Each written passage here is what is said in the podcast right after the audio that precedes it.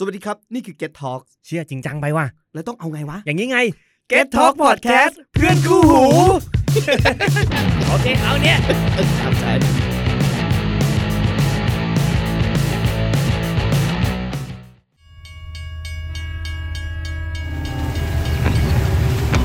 The In Trend Podcast Podcast ที่จะเล่าเรื่องรถไฟให้คุณอิน โดยแฮมมืนมนุษย์ที่ใช้ชีวิตอยู่บนรถไฟมากกว่าบ้าน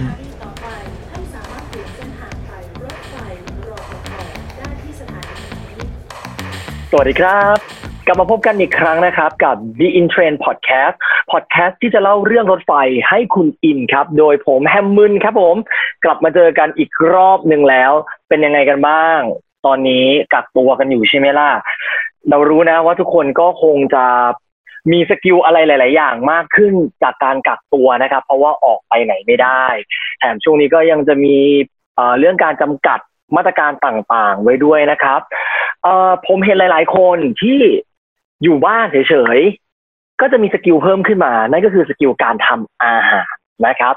คือออกไปกินที่ไหนไม่ได้ก็ต้องทำกินที่บ้านนั่นเอง เหมือนกันครับ เรื่องอของกินมันเป็นเรื่องใหญ่สำหรับคนไทยนะครับ เราก็เลยจะมาพูดถึงเรื่องของกินกันในวันนี้ แต่เอ๊ะ เดี๋ยวของกินกับรถไฟ มันยังไงกันละ่ะ มันคือยังไงกันตามที่ทุกคนทราบกันดีนะครับ ว่าการเดินทางด้วยรถไฟนั้นมันใช้เวลาค่อนข้างนาน ใช้เวลาเดินทางแบบเหมือนกับถ้าเรานั่งรถไฟข้ามคืนก็อยู่กันทั้งวันทั้งคืนเลยนะครับ เรื่องของกินมันจึงเป็นเรื่องที่ขาดกันไม่ได้ แล้วที่น่าประทับใจไปยิ่งกว่านั้นครับ คือของกินสองข้างทางรถไฟนั้น อุดมสมบูรณ์มากพักสาหารนะมังสาหารน้ำท่าบริบูรณ์นะครับ วันนี้เราก็เลยจะมาเล่าเรื่องราวของอาหารที่อยู่สองข้างทางรถไฟนะครับ ตามสถานีต่างๆ บนขบวนรถ รวมถึงเมนูในอดีตที่ตอนนี้หากินได้ยากเวรีโคตรยากกันแล้วครับ แต่ว่าผมก็ไม่ได้มาคนเดียวนะครับ ผมก็มีแขกรับเชิญอีกคนนึงครับ มาร่วมเสวนาเรื่องของกินกันด้วยในวันนี้ ยินดีต้อนรับ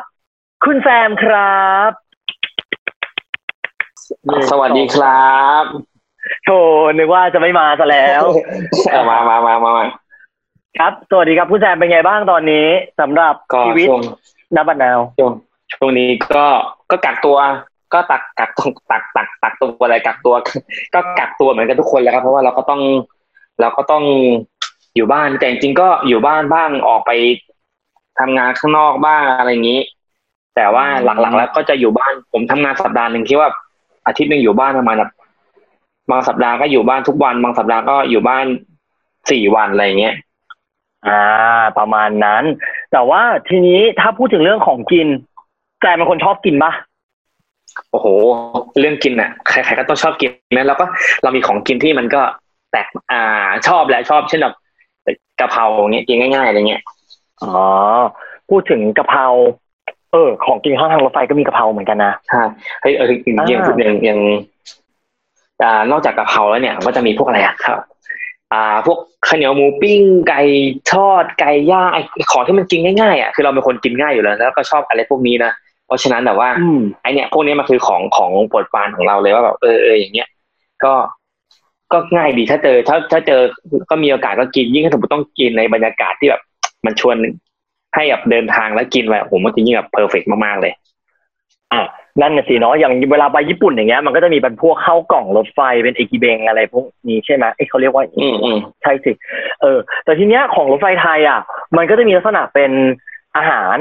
เหมือนกัน แต่ว่ามันจะไม่ใช่อาหารที่เป็นเหมือนเป็นข้าวกล่อง แต่ว่าเราจะเลือกกินได้จากสถานีรถไฟสองข้างทางเวลารถไฟมันจอดอย่างเงี้ย เออ ทีนี้คือแต่ละที่มันก็จะมีความแตกต่างกันไม่เหมือนกันไอ้อย่างแซมอะเคย นั่งรถไฟแล้วแบบกินอะไรสองข้างทางมา ตอนนั้นนะไอ้ต้องบอกกันว่าประสบการณ์นั่งรถไฟแล้วกินข้าวบนรถไฟครั้งแรกอะ มันเกิดขึ้นอืมเมื่อสมัยตอนนั้นแบบอ้าวโหก็แล้วนี่นี่นี่นิ่งคือนั่งนับอายุอยู่นะเดี๋ยวเดี๋ยวก่อนมันต้องขนาดนั้นได้เหรอใช่ใช่มันมันมานานมากจริงตอนนั้นน่าจะอยู่วันปห้ามั้งใช่ปะวะ ไม่ใช่ดิขอย้อนไปประมาณเกับสามสิบ30ปีน่าจะมเออเกิดเออใช่เอ้ยไม่ถึงไม่ถึง มันอยู่วันมหนึ่งมสองอะมหนึ่งมสองประมาณนี้แหละตอนนั้นแบบนั่งรถไฟไปกาญจนบุรีเว้ยไปไปเที่ยวในน้ำรถไฟสายน้ำตกอะเออเส้นที่แบบอ่าออกจากออกจากสักที่หนึงอะจำไม่ได้ว่าออกจากไหน น่าจะเป็นบางซื่อแหละ ตอนนั้นออกจากบางซื่อแล้วก็ไปไปที่น้ำตกสายโยกน้อย อ๋อ ตอนนั้นแล้วตอนนั้นอะ อาหารบนรถไฟอะ ไม่ได้ซื้อนะ แต่ว่า เป็นป้าทำไก่ทอดกับข้าวเหนียวมา คือคือขบวนนั้นนะเป็นขบวนที่บอกว่าบริษัทป้าเหมาเหมาเหมาอ๋อเป็นรถไฟนำเที่ยว เอาไปนำเที่ยวใช่อ่าแต่จริงๆมันคงมี มันคงมีขบวนอื่นที่มีคนอื่นอยู่แหละแต่ว่าก็จะมีแบบสมมติสามขบวนเนี่ยก็จะเป็นของบริษัทป้าเราเราก็จะไปกับเขาด้วยก็ไปเที่ยวอ๋อน้ำตกคือในขบวนนั้นเหมาไปสามตู้ใช่อาสามตู้ อาจจะสามตู้หรือสี่ตู้อืมอะไรก็ว่ากันไปแต่ก็เป็นขบวนของของบริษัทของอ่าของของหน่วยงานของป้าป้าเราทำงานอยู่เป็น เป็นทหารอากาศเนี่ยก็จะมีอ๋อหน่วยงานเหมาไปเที่ยวกันอะไรแบบนี้ก็นั่นนั่นคือครั้งแรกแล้วก็ได้กินข้าวเหนียวข้าวเหนียวน่องไก่ธรรมดาง่ายๆเลยแต่มันแม่งอร่อยมากแต่สำหรับเรานะมันอร่มัอนยมันมากอมันอร่อยเพราะอะไร มันอร่อยเพราะมันอยู่บนรถไฟหรือว่ามันยังไงใช่ใช่มันมันมัน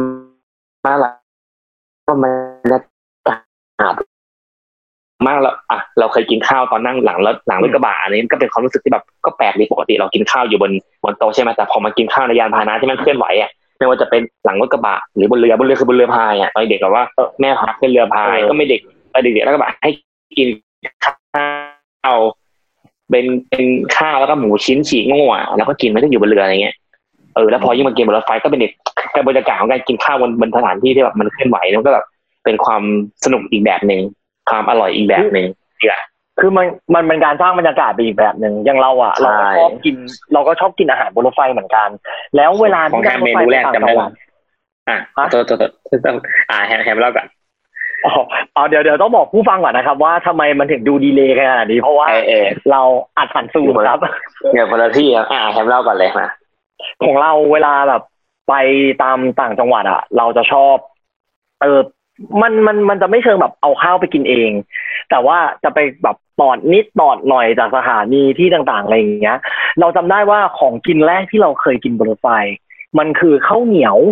ข้าวเหนียวห่อในใบตอง แล้วก็มีเนื้อทอด แปะอยู่บนข้าวเหนียวนั้น แล้วก็ห่อในใบตองที่สถานีอยุธยา แต่นั่นก็คือย้อนย้อนกลับไปเมื่อประมาณโอ้ยี่สิบกว่าปีกับสามสิบปียังหมูยังเด็กๆอยู่เลย คือนั่งไปนั่งไปบ้านยายที่นเอ่อนั่งไปบ้านคุณยายที่พิจิตรแล้วมันก็จะถึงสถานีอยุธยาประมาณสักช่วงแปดโมงอะไรเงี้ย ก็จะมีแม่ค้าขายตรงหน้าต่าง เราก็ต้องโผล่หัวแวบออกไป เออ มันก็จะมีแบบของอูเยอะนะ มันจะมีพวกบะบินพวกเอ่อ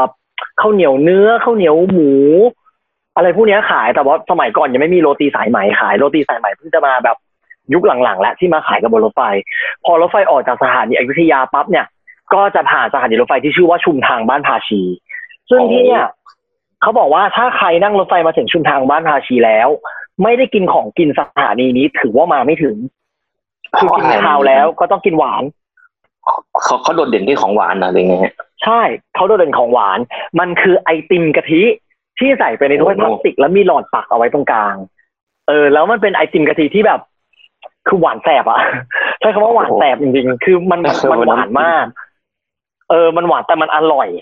มันถ้วยละห้าบาทแล้วแบบ มันดูดปืดปืดปืดปืดหมด คือมันไวแล้วมันจะต้อมางกมีถั่ว มันจะต้องมีถั่วมีอะไรเงี้ยมีถั่วมีที่ภาชีไม่มี แต่อีกสถานีอ้าวไม่มีถั่วที่ที่นครศรีธรรมราช เป็นสถานีชุมทางทุ่งสงเป็นไอติมคล้ายๆกันแต่มีถั่ว อ่า มันมันจะแตกต่างกันคือแต่ละที่อะมันจะมี ซิกเนเจอร์ของอาหารไม่เหมือนกัน คืออย่างภาชีเงี้ย มันจะเป็นสถานีรถไฟแบบใหญ่มาก มันคือสถานีรถไฟชุมทางที่แยกระหว่างเหนือกับอีสาน รถไฟอะมันจะจอดอยู่ห่างจากตัวอาคารสถานี นิดนึงประมาณข้ามไปประมาณสองสามรางเนี่ยในสมัยก่อนเนาะพอเวลารถไฟวิ่งติ๊กติ๊กตุ๊กติ๊กตุ๊กติ๊กเข้ามาถึงสถานีบ้านภาชี แม่ค้าเขาก็จะออกไปยืนสองข้าง ขบวนรถไฟแบบเหมือนยืนรอรับเสด็จกูเลยจ้าแล้วพอรถไฟจอดเสร็จปั๊บทุกถาดที่อยู่ตรงหน้าต่างอะก็จะชูขึ้นมาพร้อมกัน แล้วเราก็คือเราต้องรู้ไงว่าเฮ้ยมันถ้วยละห้าบาท เราก็จะวางเงินเอาไว้ หรือไม่ก็บอกเขาว่าเอาสามถ้วยสามถ้วยก็สิบห้าบาทสี่ถ้วยก็ยี่สิบบาท แต่ส่วนใหญ่แล้วอะเอ้ยก็คือรถไฟมันจอดแพงนะมคือรถไฟมันจอดแป๊บเดียวไงมันไม่ได้จอดนาน แล้วการอ่าผ่อนตังค์มันจะเป็นไปได้ยากเราก็เลยจะต้องอืมเตรียมเอาไว้คือแบบเตรียมให้พอดีอะเราไม่รู้ว่ามันเป็นกลยุทธ์ในการขายด้วยหรือเปล่าคือ ยังไงก็ตามคือทุกคนต้องซื้อขั้นต่ำไม่สิบาทก็ยี่สิบาทอ๋อซื้อถ้วยเดียวมาดูห้าห้าบาบาททมาดูเออซื้อถ้วยเดียวดูมาดูมันต้องไเท่ทอนอะดูไม่เฟี้ยวอะเออมันดูไม่เฟี้ยวอะเออมันต้องทอนอะไรอย่างเงี้ยเออที่มันก็เป็นอีกเรื่องหนึ่งที่ตั้งแต่เด็กจนโตจนสถานีบ้านฮาชีมันเปลี่ยนไปแบบใหญ่กว่าเดิม แล้วตอนนี้ก็ไอติมก็ไม่มีขายแล้วอืมไม่มีขายตรงหน้าต่างแล้วเพราะหมดสัญญาอะไรเงี้ย มันก็เป็นอีก เอ้ยมันก็เป็นอีกสตอรี่หนึ่งที่เราจำได้แล้วเราเชื่อว่าหลาย ๆ คนก็จำได้ แต่ว่าเดี๋ยววันเนี้ยเราจะมาไล่ เราจะมาไล่ทางรถไฟทุกสายในประเทศไทยเลยว่า มีของกินที่ไหนโดดเด้งโดดเด่นบ้าง เรียกได้ว่าถ้านั่งรถไฟแล้ว แล้วไม่กินเฮ้ยถือว่ายูยังไม่คอมพลีทนะอืมอ่าถ้างั้นเราขอเริ่มเลย ได้ข่าวว่าแซมครับเคยไปเชียงใหม่ โอ้ผมไปเชียงใหม่ผมนั่งรถไฟไปเชียงใหม่เอาที่ผมที่ผมนับได้อะผมน้อยกว่าแฮมอยู่แล้วแหละแต่ว่าเอาเอา แต่ก็คิดว่าน่าจะเยอะกว่าใคร น่าจะเยอะกว่าทุกคนนะวิทย์ผมนั่งรถไฟ ผมนั่งรถไฟไปเชียงใหม่ประมาณหนึ่งสองเอาเป็นชั้นสามแล้วกัน ชั้นสามเนี่ยสามครั้งตู้นอน อ่าเอ้ยชั้นสองสิ ชั้นสองอืมสองครั้ง แล้วก็เป็นขบวนใหม่อะไอ้ขบวนใหม่ที่เป็นอ่าอุตราวิถีเบาะแดงอะ อุตราวิถีเอออีกหนึ่งครั้งกี่ครั้งนะเนี่ยเออไม่ได้นับเออเอามาสามห้าหกหกครั้งหกครั้งรวมแล้วประมาณหกครั้งกับการขึ้นรถไฟหกครั้งเลยแต่ว่าตอนที่เราขึ้นอุตราวิถีกับกับที่เป็นที่เป็นชั้นสองที่เป็นที่เป็นบ่อปรับนอนอันนั้นเราเราไม่มีโอกาสได้กินอืมของข้างทาง เพราะว่าเขาเขาก็ไม่มีใครขึ้นมาขายเนาะอ่า เป็นรถไฟระบบแต่ปิดในระบบปิดใช่ แต่แต่สามครั้งอ๋อจริงพูดจริงผมไปชั้นสามสี่ครั้งแต่ไอ้สี่ครั้งที่เหลือที่ไปชั้นสามเนี่ย อ่า ได้กินกระจายเรียกได้ว่ากินแม่งตลอดข้างทางเลยคือครั้งเราเราเรานั่งไปคนเดียวประมาณแบบสองครั้งอ่าสองครั้งแล้วก็นั่งไปกับเพื่อนอีกสองครั้ง ตอนไปคนเดียวอะเราก็เหงาเหงามันก็มีอะไรกินไว้แล้วก็ เราก็กินแม่งหลายทางเรียกได้ว่ากินหลายทางจริงเพราะเพราะว่าชั้นสามมันจอดจอดโคตรถี่แม่งจอดแทบทุกสถานีที่สามารถจอดได้เลยมั้งใช่ป่ะอืมอืมจอดอืดีมมากอะจำได้ว่าครั้งแรกที่ไปออกจากกรุงเทพออกจากดอนเมืองสี่โมงเย็น กอนเมืองสี่โมงเย็นดอนเมืองสี่โมงเย็นนะเพราะว่าเพราะว่าขบวนนั้นน่าจะออกจากประมาณน่าจะออกจากหัวลำโพงประมาณบ่ายสามป่ะอืมอืมอืมอ่า ประมาณบ่ายสามบ่ายสามสิบห้าอะไรประมาณเนี้ยอ๋อจำไม่ผิดนะหนึ่งศูนย์เก้าขบวนหนึ่งศูนย์เก้าแล้วไปถึงเชียงใหม่ใช่ใช่ใช่อ่าถูกต้องถูกต้องใช่เลยขบวนนั้นเลยนั่นแหละแล้วก็แล้วก็ขึ้นที่ดอนเมืองเข้าบ้านเราอยู่ดอนเมืองไงอืม เฮ้ยห้าห้าครั้งนี่หว่าห้าครั้งอะค่อยๆไล่ห้าครั้งห้าครั้งเออมันจะค่อยๆโผล่มาเรื่อยๆนะคโอรับเคไม่ค่อยไม่ค่อยจำได้ห้าครั้งครั้งสามครั้งครั้งแรกสุดเลยครั้งครั้งแรกสุดเลยครั้งแรกสุดก็คือไปไปหนึ่งศูนย์เก้าไปขึ้นที่ดอนเมืองก่อน แล้วก็ ก็โอเค มันก็มาหลายทาง อ่า เราเป็นนักศึกษาตอนแรกอยู่ประมาณปีปีหนึ่งปีสองนักนักศึกษาไม่ได้มีเงินเยอะรถไฟไปเชียงใหม่ร้อยกว่าบาทร้อยมันคือการนั่ง มันคือการนั่งรถไฟชั้นสามที่ร่างกายยังเอื้ออำนวย ใช่โหปีหนึ่งนี่ออฟฟิศไงเราแบบเราเรานอนความทรมานมันมีอยู่แล้วนะเรานอนไม่ได้เพราะว่าเบาะแม่งตั้งชันแม่งอย่างเอามาฝึกตนใช่ทรมานตนเนี่ย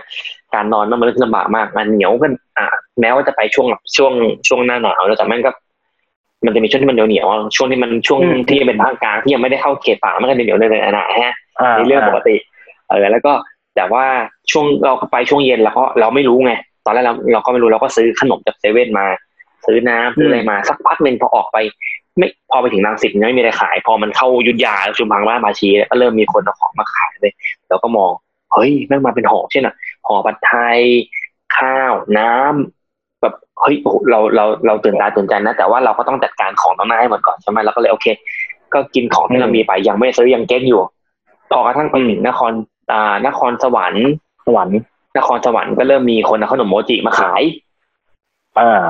อ่าเป็นโมจิกล่องกล่องมา เราก็ซื้อมากล่องหนึ่งสามสิบห้าบาทเขาขายสี่สิบมั้ง แล้วก็สี่สิบก็ซื้อมาก็ก็เริ่มกินเล่นๆ แล้วก็ก็นั่งเล่นเกมในตอนนั้นมือถือยังต่ออินเทอร์เน็ตไม่ได้ก็มีเกมในมือถือตอนนั้นใช้ Engage QD อยู่ก็เล่นเกมไม่ได้ฟังเพลงไม่ได้เออแล้วก็ทั้ง มันจะพีคตรงที่กลางคืนมันเริ่มหิวใช่ไหมกลางคืนมันจะเริ่มหิวเราก็นั่งเรื่อยๆพอถึงลบบุรีก็ยังคือเล่นตัวหยิบอยู่คือเล่นตัวเออเล่นตัวไม่ค่อยซื้อเออใช่ไม่ได้ซื้อจริงๆคือแบบไม่มีตังค์แต่ก็สมวนกันด้วยนะเออผมว่าจะซื้อสมมติซื้อมันสถานีละห้าสิบห้าสิบซื้อมันหมดก็ตังค์หมดตังค์ก็หมดสิวะนะอืมจำได้ว่าไปซัดซัดซัดที่ peak เลยนะ peak เลยคือ จอดที่พิษโลกประมาณตีตีหนึ่งมั้งพิษโลกหรือประมาณห้าทุ่มนี่แหละเดี๋ยวเที่ยงคืนอ๋อเวลาอยู่แถวๆเนี้ยเที่ยงคืนศิลาศิลาอาอาสน์ พอพิษโลกมาประมาณสองทุ่มอ่า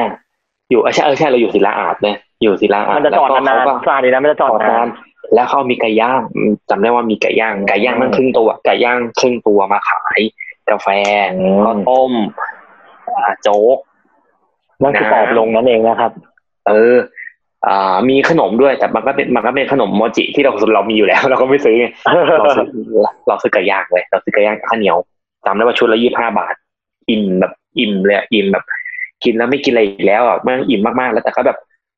แต่ระหว่างทางก็พอมันแต่ว่ายิ่งดึกอะมันจะไม่มีขายคือ ผมจะถ้าถ้าหลังจากศิลาน่าจะไม่มีอะไรขายแล้วมั้งเพราะมันก็ดึกแล้วไม่มีไม่ใครมีจะมากิน มันขึ้นภูเขาอ่ามันขึ้นภูเขายาวเลยแปลว่าความจำผมแม่นแม่นๆนะเนี่ยทั้งนั้นนะแม่นเด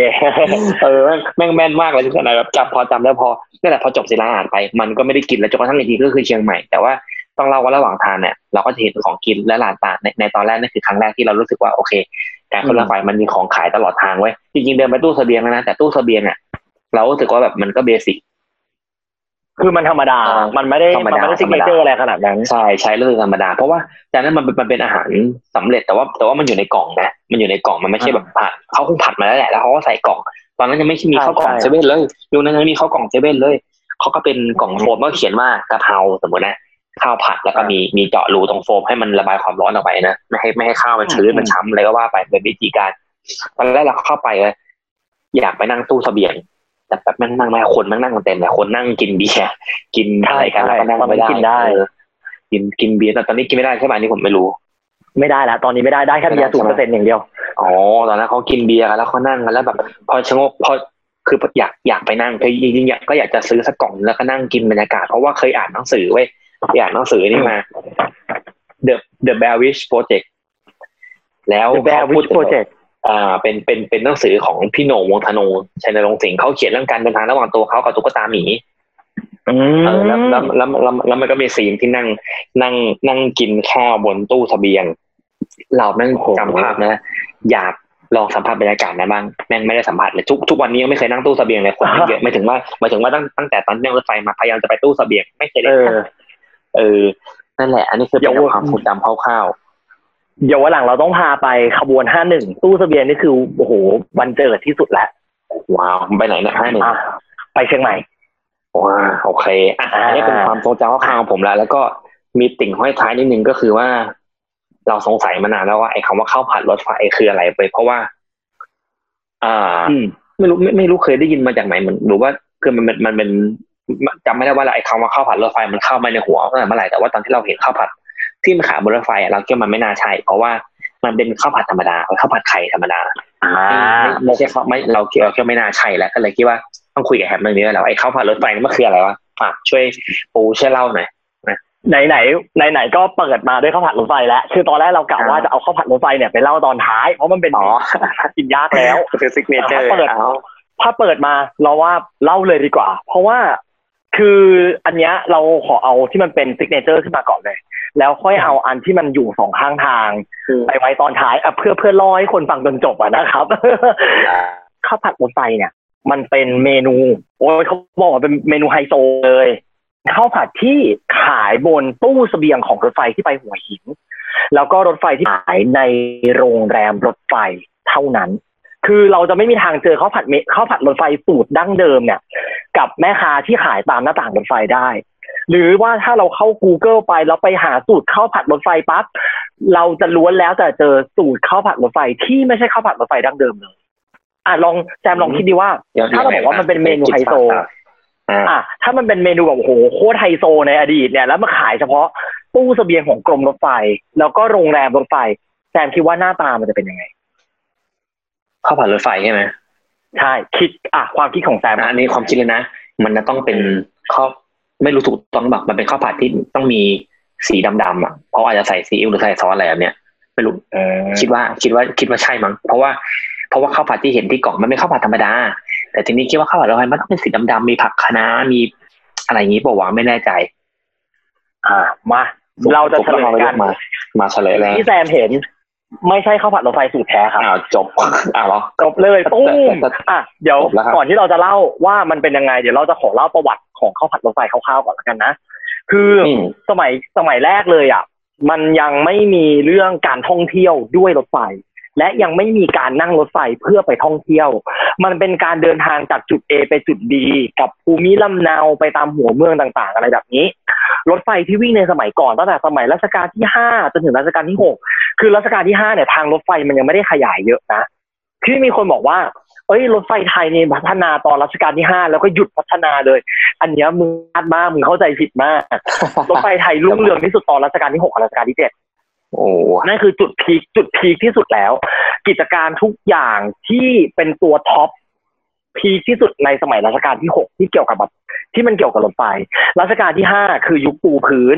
รัชกาลที่หกคือยุคต่อยอดและรุ่งเรือง รัชกาลที่เจ็ดคือต่อยอดเข้าไปอีก ส่วนรัชกาลที่แปดเนี่ยยุคนั้นน่ะ เป็นช่วงสงครามโลกครั้งที่สอง เป็นยุคเขาเรียกว่ายุคยุคเสียหายดีกว่า เราเรามันมันมันไม่ได้เสียหายจากอะไร มันเสียหายจากสงคราม อะคือความพีคของรถไฟมันจบจะโดนทิ้งระเบิดประมาณใช่ไหมรัชกาลก่อนสงครามโลกครั้งที่สองพอหลังจากสงครามโลกครั้งที่สองเนี่ยมัน peak มาอยู่ช่วงหนึ่งอืมแล้วมันก็ค่อย drop drop drop drop drop แล้วก็ peak ขึ้นมาหน่อยหนึ่งแล้วก็ drop drop drop drop drop เนี่ยมันจนมาถึงตอนนี้กำลังจะไต่ peak ขึ้นไปอีกรอบเนาะคือรถไฟเนี่ยอ่ามัมันเป็นมันเป็นเรื่องของรัฐพอมันเป็นอืมเรื่องของรัฐมันก็มีเรื่องการเมืองต่างๆเข้ามาเกี่ยวข้องเนี่ยแหละ แต่เหนือสิ่งอืมอื่นใดการบริหารรถไฟให้มีประสิทธิภาพมากน้อยแค่ไหน มัน เป็นกะตัวชี้วัดด้วยนะว่ารัฐเองก็มีประสิทธิภาพมากน้อยขนาดไหนก็ตาม ซึ่งในยุครัชกาลที่หกเนี่ย มันสะท้อนภาพความอู้ฟู่ของประเทศในยุคนั้นออกมาอ่าช่วงนั้นเนี่ย มีรถไฟที่เป็นตู้นอน แล้วรถไฟกลางคืนครั้งแรก สมัยก่อน สมัยรัชกาลที่ห้ากับต้นรัชกาลที่หกเนี่ย ไม่มีการเดินรถไฟในเวลากลางคืนนะที่เป็นรถโดยสาร เพราะว่าสะพานส่วนใหญ่เพราะว่าอะไรอะเป็นสะพานไม้ สะพานรถไฟส่วนใหญ่อืมเป็นสะพานไม้ แล้วมันก็เออบางทีสะเก็ดไฟที่เกิดมาจากรถจากรไอ้น้ำหรือว่าการก่อวินาศกรรม มันจะทำให้สะพานเสียหาย และรถไฟสามารถตกรางได้ เพราะว่าสมัยก่อนเนี่ยไฟหน้าก็คืรอถสามารถโดนปล้นได้ใช่ มันไม่ได้ มันไม่ได้สว่างมากขนาดนั้น หรือบางทีแบบสะเก็ดไฟอืที่มเกิดจากรถจากไอ้น้ำหรือว่าไม้ที่มันร้อนจัด มันก็ปะทุเป็นไฟขึ้นมาอะไรประมาณนั้นใช่ไหมล่ะ มันก็มีการแบบค่อยๆทยอยเปลี่ยนเป็นสะพานเหล็กหรืออะไรแบบนี้ จนเอ่อตอนนั้นเอ่อผู้บัญชาการรถไฟก็คือกรมพระกำแพงเพชรอาคารโยธิน เป็นพระบิดาของรถไฟไทยสมัยใหม่เลย ก็มองว่า เออเนี่ย มันน่าจะมีรถไฟกลางคืน วิ่งอยู่บ้างเหมือนกันเนาะเพราะว่าสะพงสะพานอะไรหลายๆอย่าง มันก็ได้รับการเอ่อธนุบำรุงได้รับการตรวจสอบอะไรแล้วมันมีความปลอดภัยแน่ๆก็เลยท่านก็เลยขออนุญาตรอหกในการเปิดเดินรถไฟในเวลากลางคืน ก็คือโอ้สมัยก่อนถ้ากรุงเทพเชียงใหม่เนี่ยต้องนั่งรถไฟไปลงพิษณุโลก แล้วค้างคืนที่พิษณุโลกหนึ่งคืน แล้วก็ต่อรถไฟจากพิษณุโลกไปเชียงใหม่ คือรถจะมีวิ่งเป็นท่อนท่อนท่อนไปอะไรประมาณนี้ เพราะว่าหนึ่งเลยคือใช้รถไฟน้ำด้วย มันจะใช้เวลาเดินทางนาน แล้วทีนี้คนที่เขาพักอยู่ระหว่างทางทำยังไงอืมรถไฟเขาก็มีโรงแรมรถไฟกับบังกะโลรถไฟรองรับเอาไว้เออ มันก็เลยเป็นที่มาของกิจการโรงแรมอันแรก ๆ ที่เกิดขึ้นในประเทศไทย เป็นเป็นเป็นโรงแรมแรก ๆ เลย เป็นโรงแรมที่ต่อยอดจากการเดินทาง คือมันไม่ใช่ มันอาจจะไม่ใช่โรงแรมที่แบบเหมือนแบบพวกโอเรนเตนเหมือนอะไรแบบนั้นเนาะ แต่มันคือโรงแรมที่เอาไว้สำหรับรองรับคนที่เดินทางมาครึ่งทางแล้วแล้วมันจะเดินทางอืต่อมอ่า ก็เรียกว่าบังกะโลบ้านพักรถไฟอะไรประมาณนี้ ทีนี้พอมันมีการเปิดเดินรถไฟทางไกล สิ่งหนึ่งที่มันขาดไม่ได้เลยก็คืออาหาร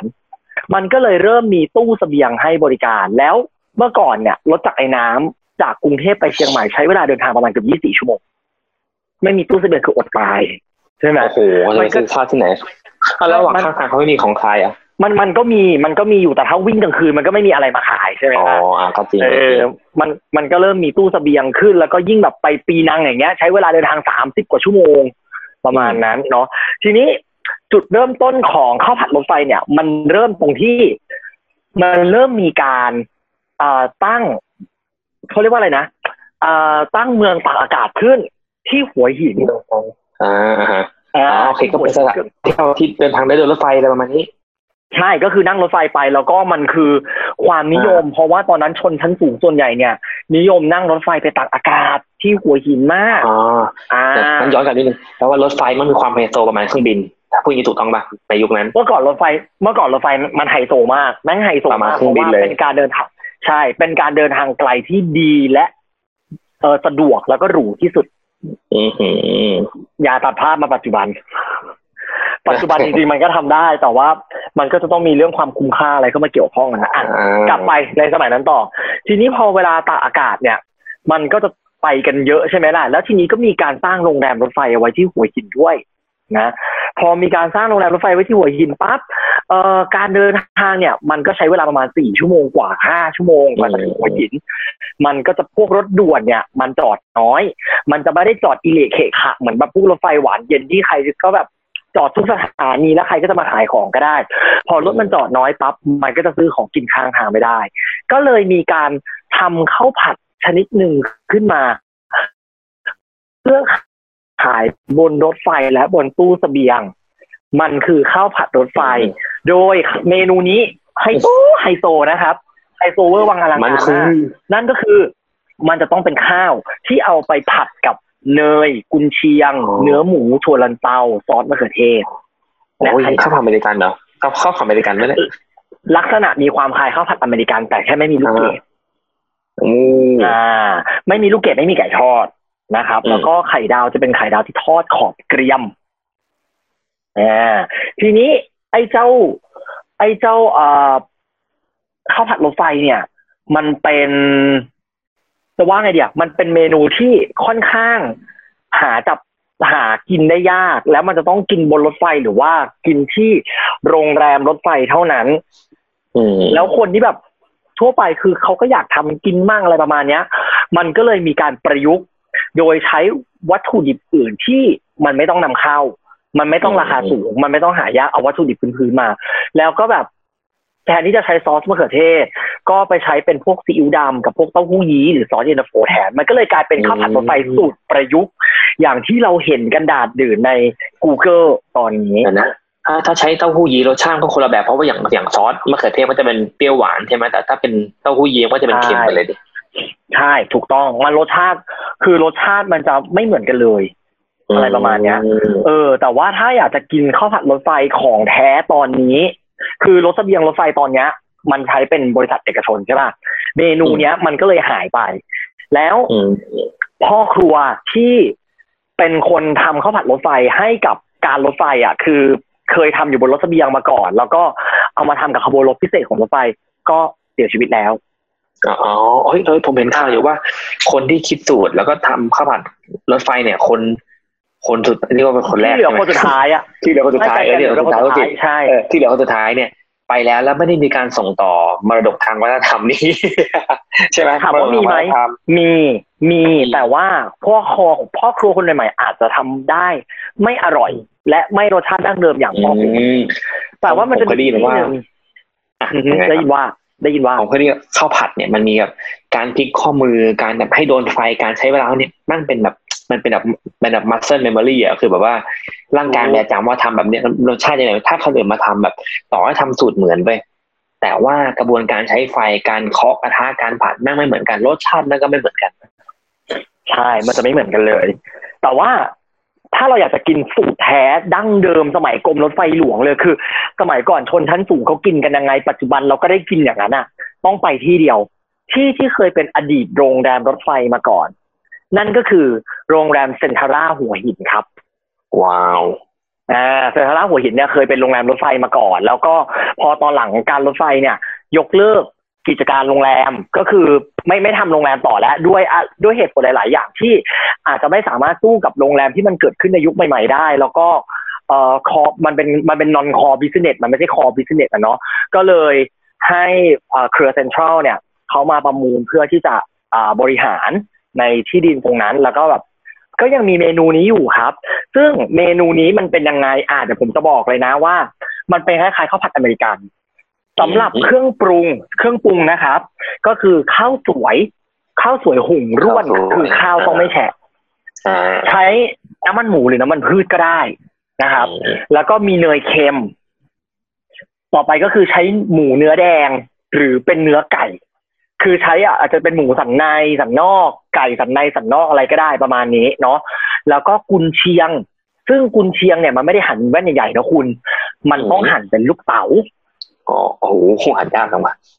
คือไม่ว่าจะเนื้อหมูเนื้อไก่กุนเชียงอะ มันต้องหั่นให้ค่อนข้างพอดีคำคืออมจะว่าไงดีอะคือคนกินอะ มันจะต้องมันจะต้องไม่มีอากับกิริยามูมามออกมา อืมกินไปดีครับอาหารผู้ดีอาหารผู้ดีใช่ อาหารผู้ดีใช่ หอมหัวใหญ่นะ ถั่วลันเตา และซอสมะเขือเทศ อันนี้ไม่ใช่ซอสมะเขือเทศ ยี่ห้อธรรมดานะคุณจะโรซ่าจะไฮนซ์อะไรไม่ได้ มันจะมียี่ห้อเดียวเท่านั้นที่เอาไว้ทำข้าวผัดรถไฟ มันจะบอกว่าเป็นซอสมะเขือเทศมันก็ไม่ใช่อะ มันเป็นมันเป็นมะเขือเทศเข้มข้น ยี่ห้อ Mica M I C A เป็นมะเขือเทศกระป๋องที่มีขายในกูเม่มาร์เก็ตท็อปซูเปอร์มาร์เก็ตฟู้ดแลนด์มันจะเป็นกระป๋อง ลองลองใครใครที่ฟังอยู่ลอง search ใน Google ได้นะฮะซอสมะเขือเทศ Mica M I C A มันจะเป็นกระป๋องกึ่งขาวกึ่งดำมันจะเป็นกระป๋อง two-tone อะสีขาวกับสีดำแล้วก็จะมีรูปมะเขือเทศแปะอยู่กลางกระป๋อง ต้องยี่ห้อนี้เท่านั้น เพราะว่าเปิดมาเนี่ย มันจะเป็นเหมือนเนื้อมะเขือเทศที่สับสับสับสับสับจนมันกลายเป็น tomato paste อารมณ์ประมาณเหมือนถ้าเราไปกินแมคโดนัลด์อะมันคือ tomato ketchup อะโอ้โหเออเหมือน American ketchup อะไรแบบนั้น แล้วรสมันจะมีความฉ่ำของเนื้อมะเขือเทศแบบสูงมาก texture คือหนาแน่นมากอะไรประมาณนั้นอืมแล้วก็จะต้องมีกระเทียม มีเกลือซีอิ๊วขาวซอสปรุงรส และที่สำคัญคือไข่ที่ใช้ทอดต้องเป็นไข่เป็ดเท่านั้น โอ้โหทำไมไข่ไก่ไม่ได้เพราะว่าอะไรอะเอ่อไข่แดงของไข่เป็ดจะมีความมันและเข้มกว่า อร่อยกว่านั่นเองอืมนะวิธีทำของเขาเนี่ยเออก็คือฟังเสร็จปั๊บก็ไปทำข้าวผัดรถไฟกินกันได้เลยนะครับความแข็งวิธีทำคือวามแข็งเลยครับอะอันดับแรก ถ้าใช้กระทะจีนได้จะดีมาก เพราะเราต้องตั้งกระทะให้ไฟร้อนเลยนะ ใส่น้ำมันลงไป พอน้ำมันร้อนได้ระยะหนึ่งปั๊บก็ใส่กระเทียม ลงไปแล้วก็เจียวให้เหลืองนะ จากนั้นใส่เนื้อสับก็คือเนื้อหมูหรือเนื้อไก่นะครับ รวนให้หอมกระเทียมเลยสุกเสร็จปั๊บยกเนื้อสัตว์มาพักเอาไว้ก่อน จากนั้นให้ใส่เนยลงไป แล้วก็ผัดหอมใหญ่ กุนเชียง ถั่วลันเตา นะ ผัดไปให้มันหอมแบบหอมขึ้นเลยแล้วต้องใช้เนยเค็มเท่านั้นด้วยนะ แล้วก็ปรุงรสด้วยซีอิ๊วขาวซอสปรุงรสแล้วก็เอาไอ้เนื้อที่เนื้อสัตว์ที่เราพัดเอาไว้เนี่ย ลงไปผัดซ้ำอีกรอบ แล้วมันก็จะมีความหอม หอมเนยหอมกระเทียมแบบบนเนื้อสัตว์แบบเต็มที่เลยจากนั้นตอกไข่ลงไปผัดเลย แล้วก็คลุกไข่ที่ ที่เราตอกลงไปเมื่อกี้กับไอ้สิ่งที่อยู่ในกระทะ ไม่ว่าจะเป็นเนื้อสัตว์ถั่วลันเตาหอมอะไรพวกนี้ให้เข้ากัน จากนั้นผัดข้าวนะครับ ผัดข้าวลงไปเอ่อผัดพอผัดข้าวลงไปเสร็จปั๊บก็เอ่อใส่ tomato paste ใส่ tomato paste ยี่ห้อ Mica เนี่ยลงไปแล้วก็ผัดจนข้าวเนี่ย มันไม่แฉะจนเกินไป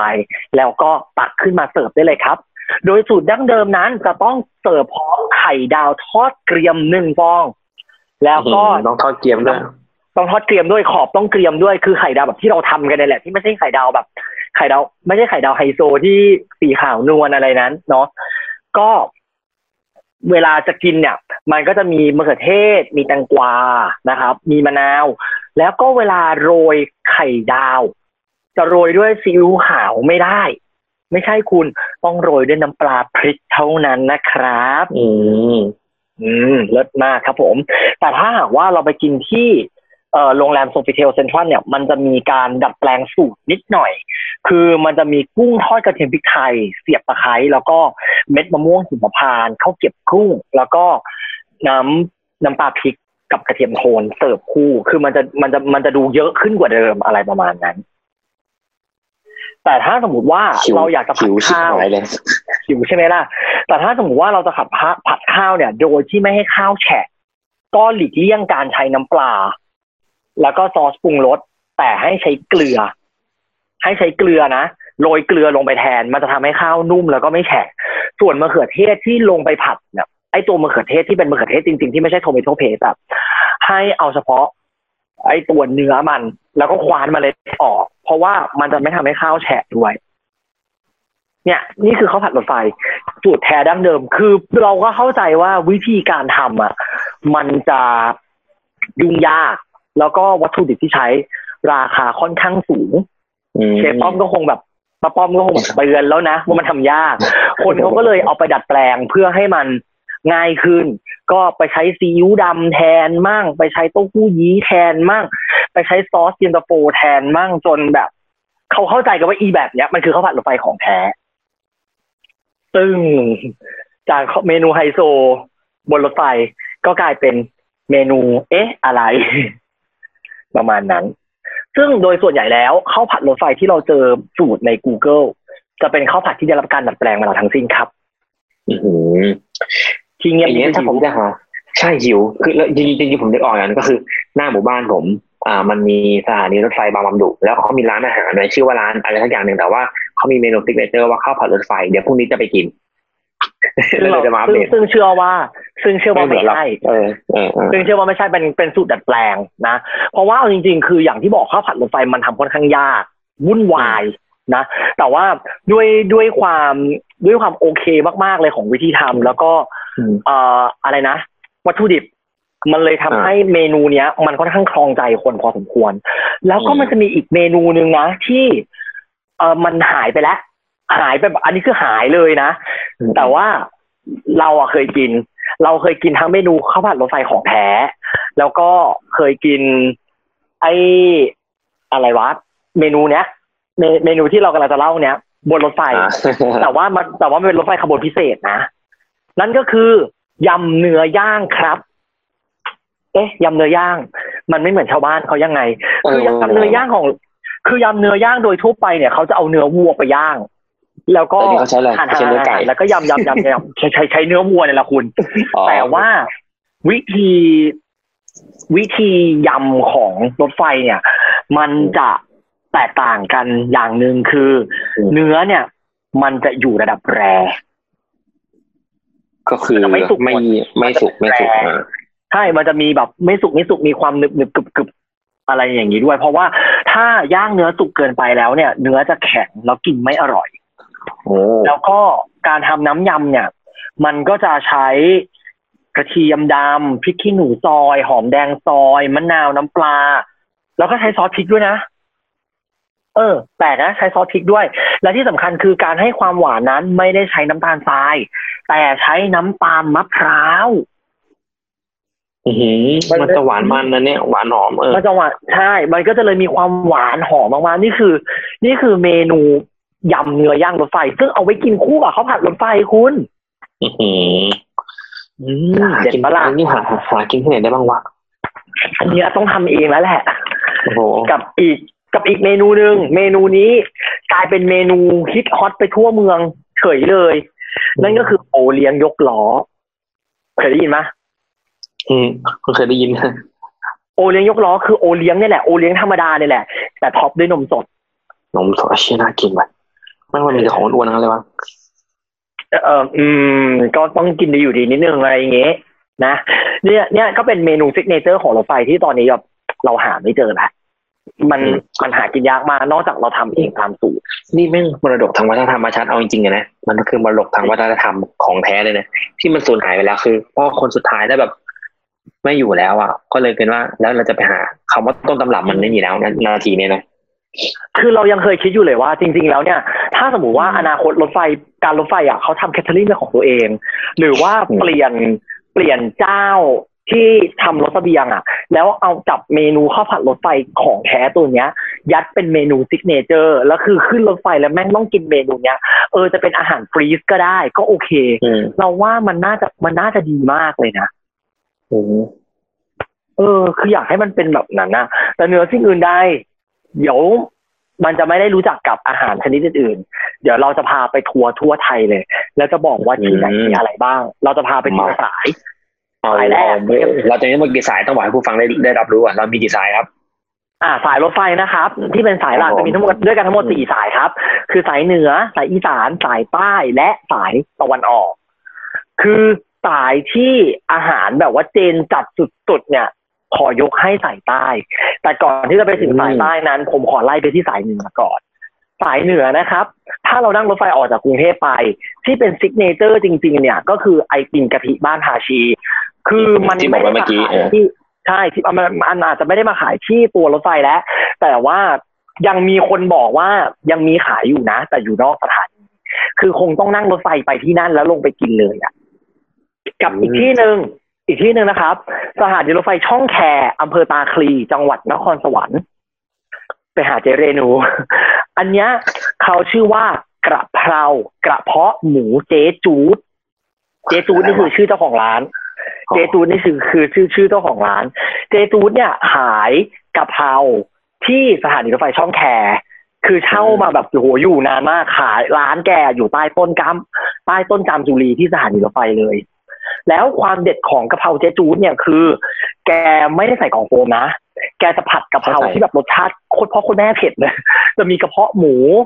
เอ่อแล้วก็เนื้อหมูอะไรเงี้ย แต่เขาจะใส่เป็นห่อกระดาษหนังสือพิมพ์ แล้วลูกค้าหรือนะแล้วเขาเลยลองใช้ใช้พลาสติกรองอะไรอย่างงี้ป่ะใช่ใช่ใช้พลาสติกรอง อ๋อ แต่แกไม่ได้ใช้กล่องโฟม คือเวลากินจะได้อารมณ์แบบห่อข้าวจริง ๆอะ แล้วที่สำคัญคือคนที่จะกินข้าวกะเพราเจ๊จูดไม่ใช่ว่ารถไฟไปจอดที่ช่องแคก็ซื้อได้นะครับ ต้องโทรสั่งนะฮะ แล้วต้องโทรสั่งก่อนต้องโทรสั่งแค่ประมาณชั่วโมงหนึ่งอะเพอคิวเพอคิวนางยาวมาก แล้วลูกค้านางส่วนใหญ่ก็คือพนักงานขับรถไฟอืมคือแบบเอาละพอรถไฟมาจอดปุ๊บ ก็จะเห็นลูกหาบเจจูดตึกตึกตึกตึกตึกวิ่งไปหัวรถจักรแล้วก็ส่งข้าวให้พนักงาน เออ มันเป็นแล้วก็แล้วก็ขายดีมากใช่ไหมขายดีขายดี ขายดีเลยแต่คนต้องรู้ คนต้องรู้ถึงจะกินได้ คือหนึ่งเลยต้องมีเบอร์โทรศัพท์แกสองเนี่ยคืผอมมั่งไม่รู้เวลาสั่งเวลาสั่งอะเดี๋ยวเดี๋ยวเดี๋ยวหาเบอร์มาให้ คือเวลาสั่งเนี่ยจะต้องจะต้องคำนวณนะว่า ชั่วโมงหนึ่งก่อนถึงสถานีช่องแคต้องมีตารางเดินรถเอาไว้เลย ถ้าอย่างมาจากฝั่งมาจากทางกรุงเทพอะต้องโทรสั่งตั้งแต่ลบบุรี แต่ถ้ามาจากทางฝั่งเชียงใหม่อะต้องสั่งตั้งแต่นครสวรรค์แล้วต้องบอกแกให้ชัดด้วยนะ ว่าว่ามาถึงกี่ขโมบงวนอะไร ไม่ต้องบอกอืมขบวนพอบอกขบวนแล้วแกจะรู้ มาขบวนอะไรและนั่งอยู่ตู้อะไรอืมเออแล้วก็ต้องเตรียมเงินคงเงินแบบ คือต้องเตรียมเงินให้พอดีอะควรจะต้องเป็นแบบนั้น นี่คือกะเพราเจจูด หรือจะนั่งรถไฟไปกินที่สถานีช่องแคก็ได้ แล้วแบบต้องสั่งว่าเผ็ดน้อยนะครับเพราะคนเพราะคนแพ้เผ็ดเลยอะต่อไปอยากกินเลยเนี่ยสถานีสถานีรถไฟ นครสวรรค์ครับ อืมนครสวรรค์นอกจากโมจิ ซึ่งเป็นขนมเปี๊ยะ ขนมเปี๊ยะที่ชื่อญี่ปุ่น แต่ดันกลายเป็นของดีประจำจังหวัดนครสวรรค์แบบเนี่ยผมแม่งงงมากอะต่อครับ คือโมจิเนี่ยมันมีอยู่แล้ว มันมีขายอยู่แล้ว แต่ว่าเฉยๆครับ ถ้าคุณนั่งรถไฟสายเหนือ คุณต้องกินรากบัวเชื่อม ไม่เคยกินอ่าผมขึ้นสายเหนือแม่งไม่เคยเห็นเลยอืมรากบัวเชื่อมคือนครสวรรค์เนี่ยมันมีบึงบรเพชรแล้วก็ จะมีพวกพื้นที่ลุ่มน้ำเนี่ยค่อนข้างเยอะโดยเฉพาะช่วงหน้าฝนอืมอะไรประมาณนี้ พวกดอกดอกบงดอกบัวเนี่ยมันก็จะขึ้นกันเยอะ เขาก็จะเอาวัตถุดิบจากธรรมชาตินั่นก็คือ ต้นบัวเนี่ยเอารากมาแล้วก็มาเชื่อมนะครับอืมแล้วก็ขายบนรถไฟ คือเราเราว่าเขาคงเอาดอกบัวจากแถวๆแบบพื้นที่ชุ่มน้ำธรรมดามากกว่า คงไม่มีใครอาจหาเราไปเอาบัวที่บึงบรเพชรว่ะอันนั้นไอ้เคอาจจะลากเอาไปแดกได้เยอะเออ มันยังมีอยู่จริงๆยังมีจระเอ้เข้ยจริงเหรอในเดี๋ยวเดี๋ยวนี้มันจระเข้ผมคิดว่ามันหาเขาบอกผมคิดว่าเขาเก็บไปหมดแล้วเว้ยเป็นจระเข้ธรรมชาติที่อืมเห็นว่าคือเพื่อนเราเมื่อก่อนเคยทำงานที่บึงบรเพชรก็มีการแบบแทร็กแทร็กทำอะไรการฝังชิปอืมแล้วบางส่วนก็เพาะพันธุ์ไว้ในไว้ในสถานสถานเลี้ยงเขาอะไรประมาณนั้นแต่ตว่าอนแรกผมผมเข้าใจว่าเขาเก็บเขาเก็บข้าวแหลมเพาะพันธุ์ไปหมดแล้ว เพราะว่ากลัวมันจะแดกคน มันไม่ได้แดกคนมันกลัวคนเว้ยเอาจริงเหรอมันกลัวคนเหรอทำไมอะ จริงๆจริงๆจระเข้มันกลัวคนนะคือเพื่อนคือเพื่อนบอกว่ามันมันมันมันจะแบบพอ คือมันจะรู้ว่าว่าถ้ามันรู้สึกถูกคุกคามอะ มันก็จะหนีแต่อีที่มันกินเราอะ คือที่มันกินอะ คือมันหิวโอ้อ้าวแล้วอย่างนี้มันกินอะไรอะอยู่อยู่อยู่ที่บึงบรเพชรอะก็อยู่มันมีปลาปลา กินปลาตามธรรมชาติอะไรอย่างเงี้ยก็ก็คือไม่ได้ให้อะไรมันก็ล่าของมันเองไงเออมันก็ล่ากินหมาอะไรก็ไปใช่เพราะบึงบรเพชรมันใหญ่มาก อืม อะก็นครสวรรค์เป็นรากบัวเชื่อมเนาะต่อไปสถานีรถไฟบางมูลนาคจังหวัดพิจิตรเลยชุมแสงไปนะครับ เลยบ้านอืมบ้าน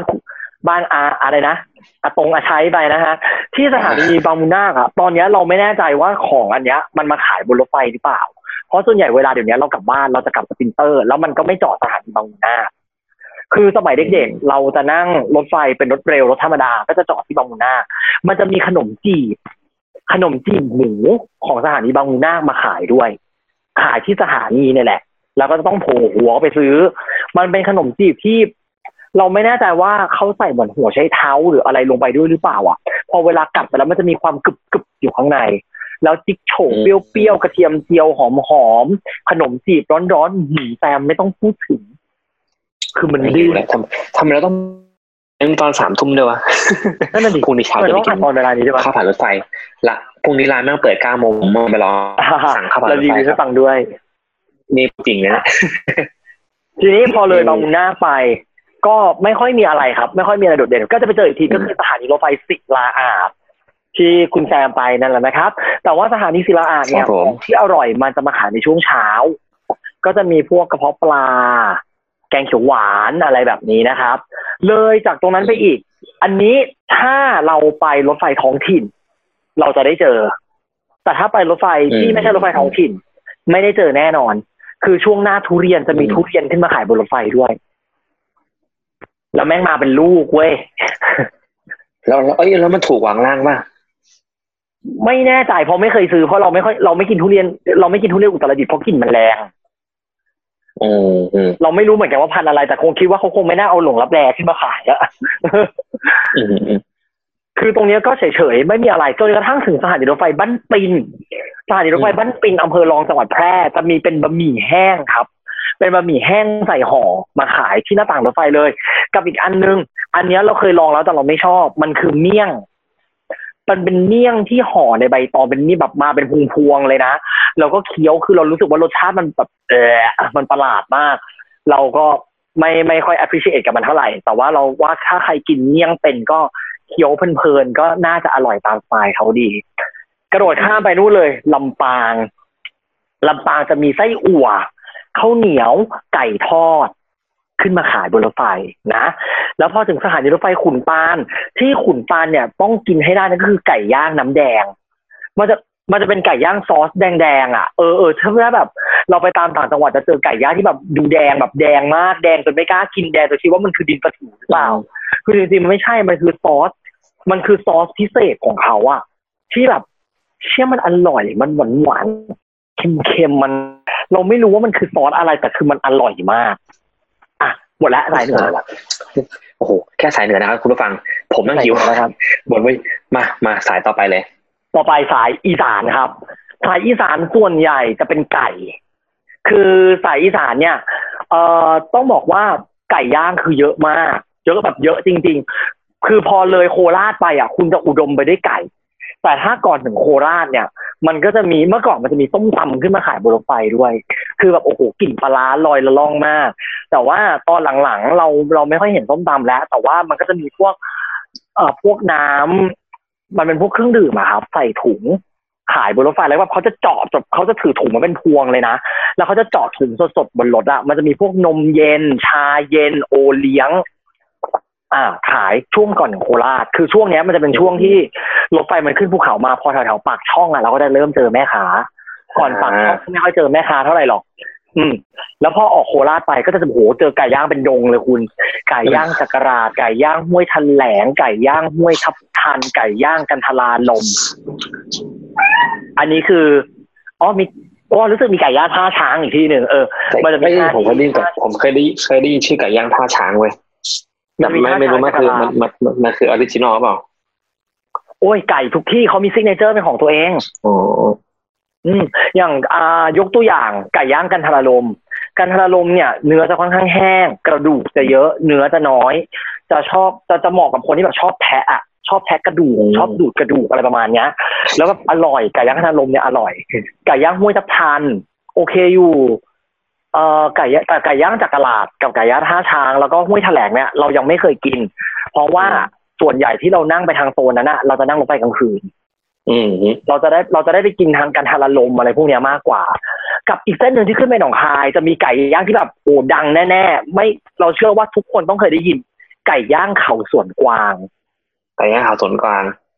ใช่ไก่ย่างเขาสวนกวางผมเคยได้ยินผมเคยได้ยินผมเคยได้ยินด้วยเออเออ คือไก่ย่างตัวเนี้ย เขาจะเขาจะมีเขาจะมีเป็นไซส์จะมีไซส์เล็กกับไซส์ใหญ่แต่ส่วนใหญ่เราก็จะเจอไซส์เล็ก ซึ่งไซส์เล็กก็คือการเอาไก่ทั้งตัวมามาผ่าครึ่งแบะแล้วก็ย่างคือแบบเห็นครบอะทั้งปีกทั้งน่องทั้งสะโพกคือแบบเอาจริง ๆ เรารู้สึกแบบเฮ้ยเอาไดโนเสาร์มาให้กูกินปะวะแต่มันมาดูแล้วมันมันดูหน้าตาแบบจริงจังเนี่ยเออมาดูเหมือนไดโนเสาร์อะเออมาทั้งหัวทั้งตัวมาครบเลยอะโอ้โหคือคือแบบก่อนตายเป็นยังไง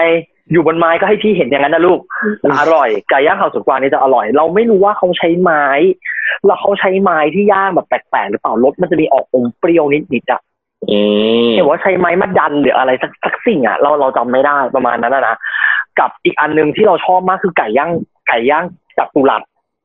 จัตุรัสเนี่ยอยู่ชัยภูมิ ถ้าจะกินไก่ย่างไก่ย่างจัตุรัสต้องนั่งรถไฟท้องถิ่น สายแก่งคอยบัวใหญ่เท่านั้นอ่า เพราะว่ารถเส้นเนี้ยรถไฟมันผ่านกลางคืน แล้วกลางวันเนี่ยมันมีรถด่วนขบวนเดียว ซึ่งรถด่วนเนี่ยเราไม่เคยเห็นเขาขึ้นไปขาย แต่ถ้ารถท้องถิ่นเราเคยเห็นเขาขึ้นไปขายแล้วแบบ มันอร่อยมาก คือไก่เนื้อมันจะเยอะ เราไม่รู้ว่าเขาใช้ไก่อะไรแต่ไก่เขาเนื้อเยอะมาก แล้วมันจะมีหอม มีหอมเจียวด้วยมั้งรู้สึก แล้วก็มีข้าวเหนียวข้าวเหนียวร้อนๆนั่งกินนี่แบบรสชาติมันจะเค็มๆ ออกหวานๆนิดๆอะไรแบบเนี้ย เออ อันเนี้ยคือจะเป็นของทางสายอีสานจะเป็นลักษณะประมาณนี้สายอีสานนี่จะเน้นไก่ต่อไปสายใต้สายใต้นี่คือขุมทรัพย์ของคนชอบกินนะฮะ มันจะมันจะแบ่งเป็นโซนๆด้วยนะ อย่างโซนออกจากกรุงเทพไปเนี่ยนครปฐมเราจะเจอก่อนเลยคือบะหมี่แห้งอืมดูเหมือนจะธรรมดา แต่ของเด็ดนครปฐมเนี่ย มันดันอยู่นอกสถานีรถไฟถ้านั่งรถไฟไปนครปฐมนะครับ แล้วถ้าไปรถรถเอ่อรถไฟนำเที่ยวมันจะจอดนครปฐม40นาที เราอยากจะให้ไปกินของอยู่สามอย่าง อย่างที่หนึ่งข้าวต้มกับโจ๊กปลากระพงหลังสถานีรถไฟออกไปเลี้ยวซ้าย ออกสถานีไปเลยเลี้ยวซ้าย อันเนี้ยอร่อย ไปข้าวต้มปลากระพงแล้วก็โจ๊กปลากระพงสองคือข้าวเหนียวเนื้อ ข้าวเหนียวข้าวเหนียวสารพัดเนื้อดีกว่า มันใช้คำว่าสารพัดเนื้อจริงๆ เพราะว่ามันเยอะมาก แล้วเขาห่อใบตอง แบบห่อใบตองจริง ๆ เลยไม่มีพลาสติกเลยอะ อ่า แล้วข้าวเหนียวมันจะหอม มันจะหอมจากไอใบตองเลยแหละ มันจะมีเป็นเนื้อเค็ม เนื้อหวานปลาหมึกหวาน หมูฝอย หมูเค็ม หมูฉีก หมูลวนตับโอ้แบบเยอะมากแล้วแบบต้องแจกบัตรคิวซื้ออะอ่าเอออยู่หลังสถานีรถไฟเลย หาไม่ยาก ชื่อร้านโชกุนมั้งถ้าเราจำชื่อร้านไม่ผิด เพราะปกติเราจะจำแค่ว่าข้าวเหนียวนครปฐมเออ แล้วเวลาเราเรานครปฐมเราไปเออเวลาเราไปเที่ยวอะ เราจะซื้อที่แบบสี่ห้าห่อมานั่งกินนะคือแบบกินคนเดียวเนี่ยนะกินคนเดียว โอ้โห อร่อย อร่อยจริงห่อละยี่สิบยี่สิบห้าบาท อ่านะกับอีกอันหนึ่งครับข้าวหลามบะจ่าง ข้าวหลามบะจ่างสถานีนครปฐมนี่คือแบบเฮ้ยแม่งโคตร signature นะ อันอันนี้นครปฐมก็มันจะนั่งรถไฟไปกินจะจะจะได้บรรยากาศดีที่สุด แล้วยิ่งแบบว่าใครมีเวลานั่งรถไฟไปตอนเย็นแล้วขากลับกลับกับรถตู้ก็ได้ ก็จะมีพวกแบบตลาดองค์พระแล้วก็ของกินแต่ตลาดของกินหลังสถานีรถไฟคือแบบ แม่งเมืองหลวงแห่งของกินชัดๆนครปฐมเนี่ยประทับใจมาก นครผมผมไปแต่ว่า ผมมาแม่งไม่กินเว้ยไม่คือไม่ไม่ไม่ไม่ค่อยได้กินคือไม่ไม่ไม่รู้ว่าเพราะอะไรทำไมถึงไม่ชินก็ไม่รู้อ๋อเฮ้ยผมกินไอ้นี่มันมันมันมันมันเป็นมันมันเป็นก๋วยเตี๋ยวแห้งที่มันที่มันอยู่ในห่อซึ่งอันเนี้ยอ่าตอนที่ผมไปผมผมไปผมนั่งรถไฟไปไปน้ำตก อันนี้ก็เมื่อไม่นานมานี้ประมาณสองสามปีที่แล้วอ่าประมาณอ่าสี่ปีที่แล้วเหมือนนี่คือไม่นานหรอกวะไม่นานเอาสี่ปีแล้วก็ก็ในขบวนนำเที่ยวเขาเอ่อก็จะมีเจ้าที่เขาจะบอกว่าเนี่ย อ่าขากลับใครจะสั่งบะหมี่บ้างอ๋ออร่อยอร่อยมากอะไรอย่างนี้อ้าวอ่าผมก็สั่งนั่ไปนแหละเลยสองก็ห่อจะเล่าให้มันฟังห่อละไม่เหมือนกันกี่บาทหรอกอ่าโอเคมายังไงฮะเออที่มาเป็นยังไงฮะเดี๋ยวจะเล่าต่อเดี๋ยวจะเล่าต่อมันมีต่อพอออกจากนครปฐมไปเนี่ยมันจะเจออยู่สถานีหนึ่งชื่อสถานีชุมทางหนองปลาดุก อันเนี้ยเด็ดลองมาดูเด็ดจริง ๆ ก็คือข้าวแกงกระทงป้าน้อย ซึ่งป้าน้อยเนี่ย ได้มีโอกาสถวายข้าวแกงกระทงให้สมเด็จพระเทพด้วย เราอ่าฮะเราถึงขนาดแบบ ต้องนั่งรถไฟไปเพื่อไปกินอะ คือเราเคยจริงๆเราเคยกินมานานแล้ว มันจะเป็นข้าวแกงกระทงเล็กๆ คือแบบบางคนอาจจะมองเห็นแบบเทียมเหมือนครึ่งเส้นเลยว่ะ แต่คือมันมันสะดวกกับการกินเว้ย เพราะถ้ากระทงมันใหญ่มันจะกินลำบากมาก กระทงเล็กๆสิบบาท แล้วอาหารประจำวันของป้าน้อยเนี่ยจะมีเป็นไข่พะโล้พะแนงเนื้อ เขียวหวานเนื้อพะแนงไก่พะแนงหมู อะไรแบบเนี้ยเนาะ แล้วก็ เออเออประมาณนี้แหละ หลักๆ มีเท่านี้ แต่ว่าบางวันจะมีเมนูพิเศษก็คือผัดนกกระทา ซึ่งผัดนกกระทาป้าน้อยทำทำเผ็ดทำเผ็ดใช้ได้อยู่ แต่แบบโคตรอร่อยเลย แล้วคือป้าน้อยเนี่ยแกขายมาตั้งแต่สมัยรุ่นพ่อรุ่นแม่ เออ คือสมัยก่อนอะ มันจะมีอีกที่หนึ่งคือสถานีรถไฟคลองบางปาน มันจะมีไก่ย่างบางปาน แต่ว่าไก่ย่างบางปานมันไม่ได้มาขายที่สถานีรถไฟแล้วถ้าจะหากินคือต้องไปกินริมถนนแทนอะไรประมาณนี้ เอ่อพอถึงสถานีหนองปลาดุกเนี้ย มันก็จะมีข้าวแกงอันเนี้ยแหละที่ขาย แล้วมันไม่น่าเชื่อคือ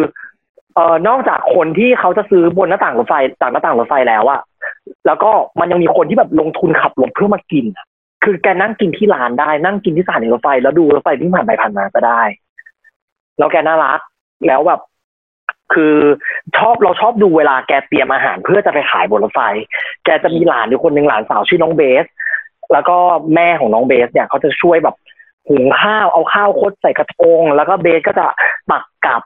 ใส่ในกระทง แล้วก็เฉลี่ยเอาแบบ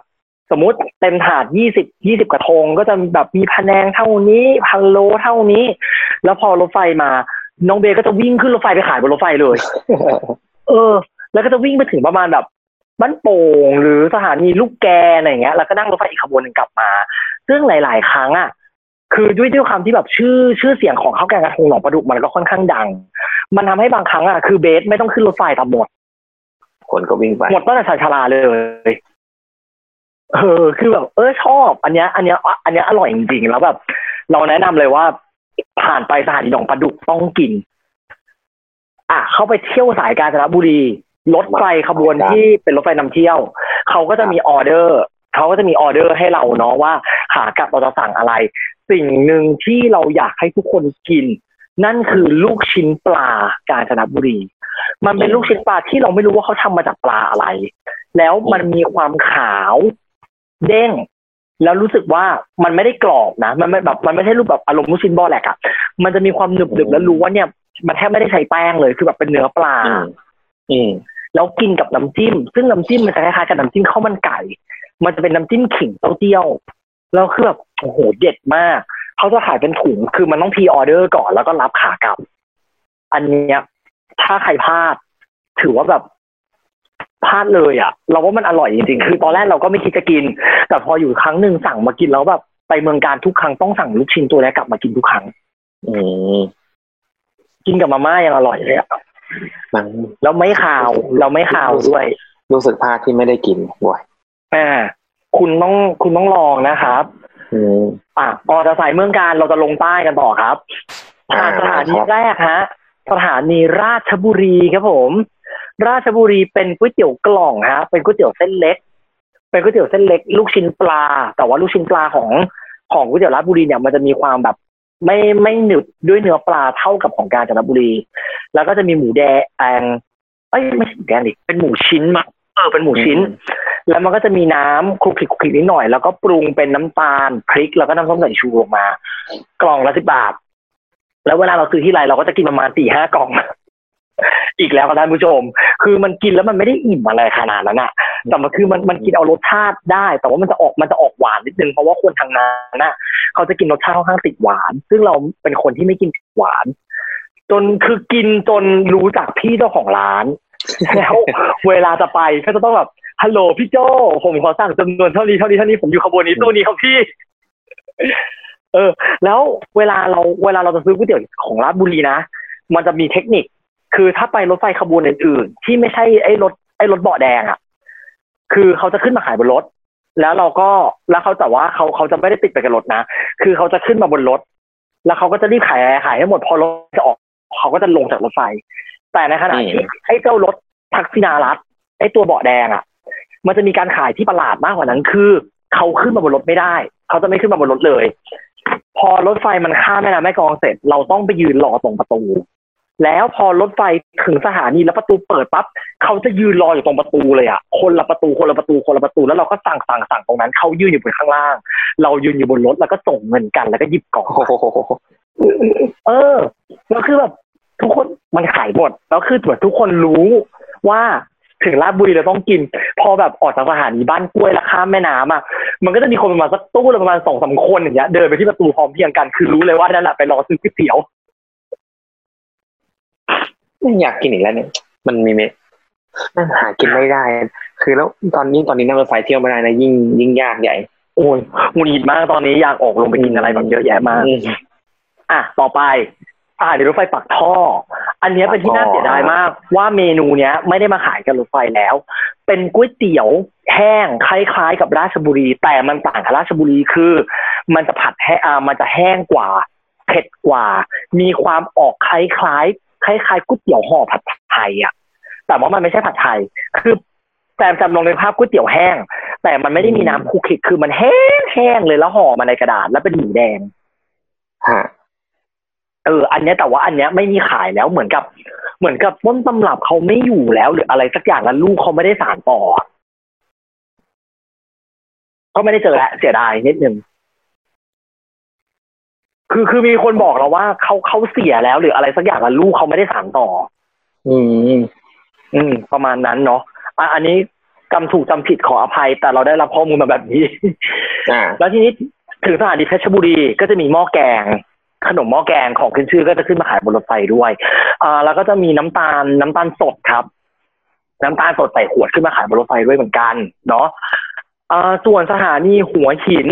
สถานีหัวหินเนี่ย อันนี้จะเป็นข้าวต้มทะเล เป็นข้าวต้มกุ้งข้าวต้มข้าวต้มปลาหมึกอ่าอันนี้อร่อยฮะรสชาติดี แล้วก็จะต้องใช้ทักษะในการซื้อนิดนึงเพราะว่ารถมันก็จะจอดไม่นานใช่ไหมอืมอ่า แล้วก็เลยเลยสถานีหัวหินไป เป็นสถานีรถไฟวังพง อันนี้จะกินได้แค่ขบวนเดียวเท่านั้นคือรถธนบุรีหลังสวน มันจะเป็นห่อหมกปลา เอาห่อหมกขึ้นมาขายบนรถไฟห่อหมกวังพง เออ อันนี้ไม่เคยกิน เพราะว่าเราไม่เคยนั่งขบวนสองห้าธนบุรีหลังสวนอืมเลยลงไปอีกถึงสถานีชุมพร ชุมพรเนี่ยรถจะจอดนานประมาณสิบนาทีเพราะรถไฟต้องเติมน้ำมันที่นี่ ก็จะมีข้าวต้มเป็นข้าวต้มไก่กับข้าวต้มหมู ขายอยู่ในชานชาลาเลย คือลงจากรถไฟมาแล้วเดินไปตรงกลางชานชาลายังไงก็เจอพอตั้งอยู่ร้านเดียวแล้วแบบ คนก็จะเป็นลุมลุมลุมลุมลุมลุมคือเขาจะเป็นข้าวต้มอะ ที่เขาตักเอาไว้เขาเขาแบบข้าวต้มที่จะตักจากหม้อมาใส่ในถ้วยโฟมแล้วมันก็จะมีแบบอีกหม้อหนึ่งที่มันเป็นหมูหรือไก่เนี่ย ที่ต้มแล้วปรุงรสให้มันเค็มอยู่แล้วอะ แล้วก็ พอเอาข้าวอะใส่ไปในไปในถ้วยโฟมใช่ป่ะก็จะเอาไอ้หมูหรือไก่นั่นอะเทลงไปในถ้วยข้าวต้มอีกทีหนึ่งแล้วก็โรยด้วยผักชีอืมอันเนี้ยกิถ้วยละอุ้ยเราจำไม่ได้ว่าถ้วยละเท่าไหร่ แต่ว่า อันเนี้ยอิ่ม ถ้วยใหญ่พอสมควร แล้วก็กินไปเรื่อยๆสิบนาทีรอรถไฟออก คือมัน